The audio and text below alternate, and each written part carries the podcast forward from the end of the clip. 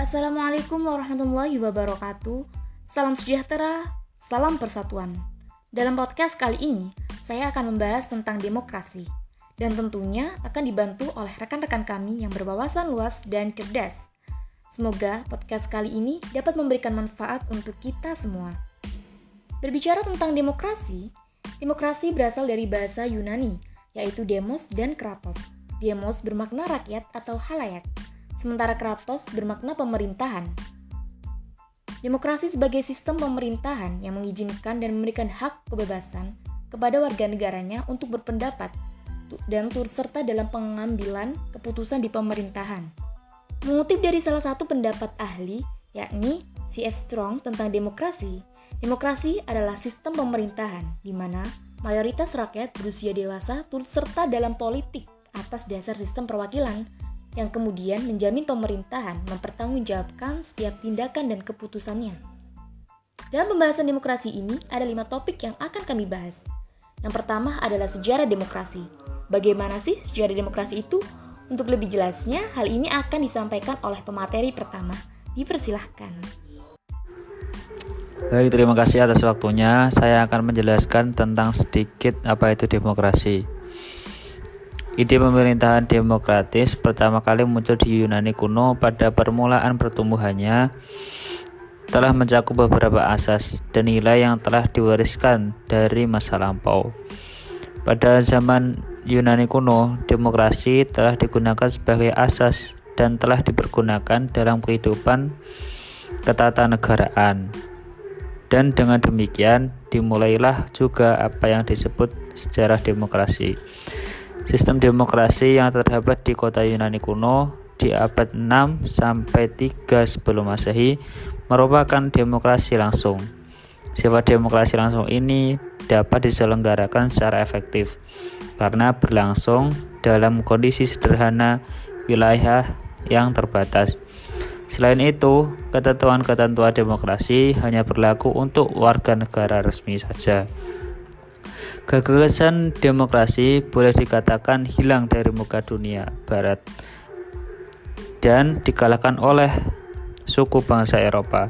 Dilihat dari sudut pandang perkembangan perkembangan demokrasi, abad pertengahan menghasilkan suatu dokumen yang penting yaitu Magna Carta. Magna Carta ini sebagai tonggak awal gagasan demokrasi. Pada hakikatnya, teori-teori kontrak sosial merupakan usaha untuk mendobrak pemerintah yang absolut. Ide-ide manusia memiliki hak politik menimbulkan revolusi Perancis pada akhir abad ke-18.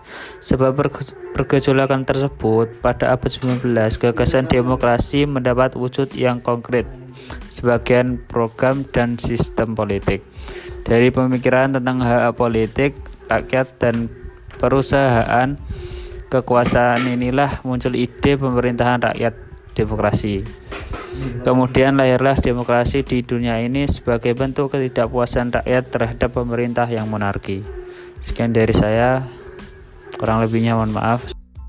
Benar sekali.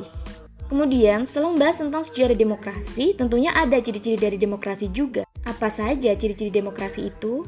Dalam hal ini akan disampaikan oleh pemateri kedua. Cekidot. Sebuah negara dapat dikatakan telah menerapkan sistem demokrasi apabila telah memenuhi ciri-ciri berikut. Yang pertama, memiliki perwakilan rakyat. Indonesia memiliki lembaga legislatif bernama Dewan Perwakilan Rakyat atau DPR yang telah dipilih melalui pemilihan umum, sehingga urusan negara, kekuasaan, dan kedaulatan rakyat kemudian diwakilkan melalui anggota DPR ini. Yang kedua yaitu keputusan berlandaskan aspirasi dan kepentingan warga negara.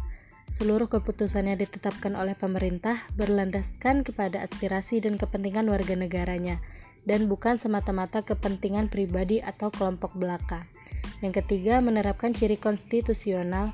Hal ini berkaitan dengan kehendak, kepentingan, atau kekuasaan rakyat, di mana hal tersebut juga tercantum dalam penetapan hukum atau undang-undang, Hukum yang tercipta pun harus diterapkan dengan seadil-adilnya.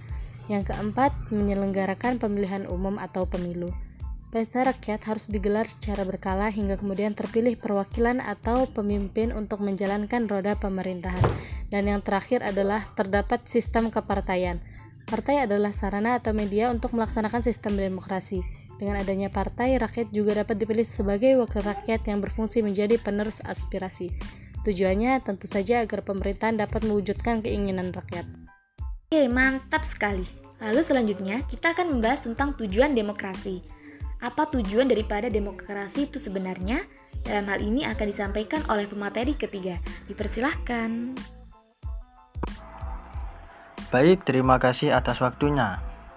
Jadi tujuan demokrasi khususnya di Indonesia ya. Yang pertama, memberi kebebasan dalam berpendapat dan berekspresi. Karena negara yang menganut sistem pemerintahan demokrasi, rakyatnya akan memiliki kebebasan untuk memberikan pendapat dan menyuarakan aspirasi dan ekspresi mereka di hadapan umum.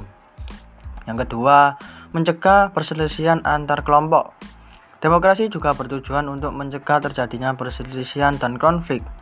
Dalam negara demokrasi, setiap masalah atau konflik yang terjadi akan diselesaikan dengan musyawarah. Yang ketiga, menciptakan keamanan dan ketertiban bersama. Karena demokrasi sendiri akan menjamin hak-hak setiap warga negara dan mengedepankan musyawarah untuk memecahkan solusi bersama agar terjalin keamanan di lingkungan masyarakat. Kurang lebihnya seperti itu.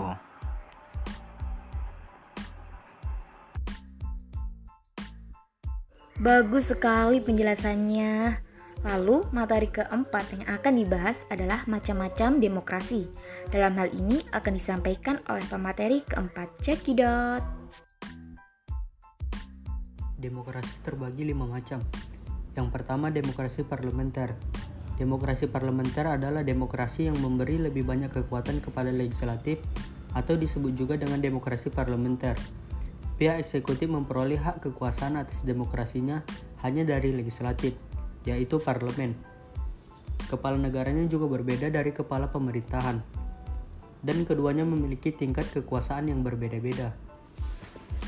Yang kedua, demokrasi langsung. Demokrasi langsung atau demokrasi murni merupakan Jenis demokrasi di mana rakyat ialah yang memiliki kekuasaan secara langsung tanpa perwakilan perantara atau majelis parlemen. Demokrasi ini membutuhkan partisipasi luas dalam politik. Yang ketiga, demokrasi tidak langsung. Demokrasi tidak langsung adalah ketika rakyat dapat memilih siapa yang akan mewakili suara mereka di parlemen. Demokrasi ini merupakan bentuk demokrasi paling umum di seluruh dunia. Yang keempat, demokrasi Pancasila. Demokrasi Pancasila merupakan demokrasi yang saat ini berlaku di tanah air. Demokrasi yang bersumber pada nilai-nilai sosial budaya bangsa serta berasaskan musyawarah mufakat dengan memprioritaskan kepentingan seluruh masyarakat atau warga negara seperti yang tercantum pada kelima sila Pancasila. Yang kelima, demokrasi presidensial. Di bawah sistem demokrasi presidensial, presiden dipilih secara langsung dan tidak langsung oleh warga negara. Presiden dan cabang eksekutif pemerintah kemudian tidak bertanggung jawab kepada legislatif, tetapi tidak dapat membubarkan legislatif secara sepenuhnya. Dalam demokrasi presidensial, kepala negara adalah kepala pemerintahan. Mungkin cukup sekian jawaban saya tentang macam-macam demokrasi. Benar sekali. Nah, kemudian yang akan kita bahas dan menjadi pemateri penutup adalah prinsip demokrasi. Dalam hal ini akan disampaikan oleh pemateri kelima. Dipersilahkan.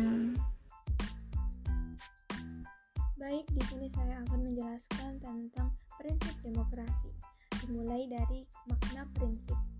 Prinsip sebagai prinsip dapat diartikan sebagai sebuah pedoman untuk berpikir dan bertindak. Sedangkan prinsip demokrasi sendiri sering diartikan sebagai sebuah sistem kemusyawaratan yang lebih merujuk pada rakyat atau masyarakat. Tentunya dalam demokrasi pasti memiliki prinsip-prinsip sendiri yang menjadi landasan dari demokrasi tersebut. Berikut adalah beberapa prinsip prinsip-prinsip demokrasi yang ada di Indonesia. Yang pertama, diberlakukannya pembagian kekuasaan yang dibagi menjadi tiga, yaitu kekuasaan eksekutif, legislatif, dan yudikatif. Yang kedua, pemerintah konstitusional. Yang ketiga, pemerintah berdasarkan hukum. Yang keempat, pemerintah dengan mayoritas. Yang kelima, pemerintah dengan diskusi. Yang keenam, pemilihan umum yang besar atau partai politik lebih dari satu dan mampu melaksanakan fungsinya. Yang ketujuh, pers yang bebas. Yang kedelapan, pengakuan atas hak-hak minoritas. Yang kesembilan, perlindungan atas hak asasi manusia. Dan yang kesepuluh, peradilan yang bebas dan tidak memihak. Mungkin prinsip demokrasi sendiri sangat banyak macamnya, namun saya hanya menjelaskan sebetulnya saja. Uh, jadi inilah uh, beberapa poin penting dari pedoman prinsip yang dipegang teguh sebagai salah satu landasan sebagai salah satu landasan berpikir dan bertindak dalam sistem demokrasi di Indonesia.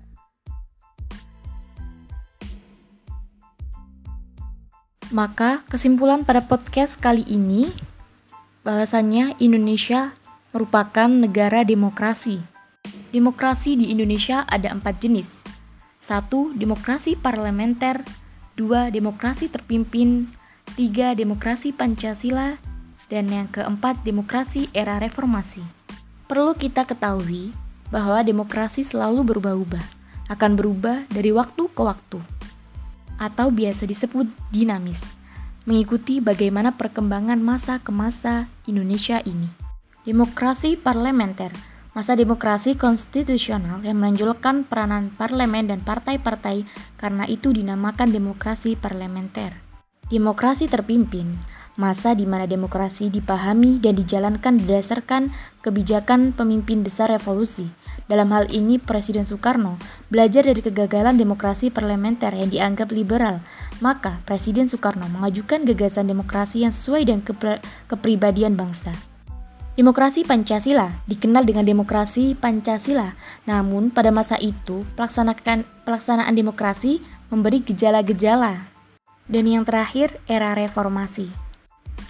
Perkembangan akhir menunjukkan bahwa setelah berakhirnya pemerintahan Presiden Soeharto atau masa Orde Baru, Indonesia memasuki Orde Reformasi sejak tahun 1998 sampai sekarang. Sampai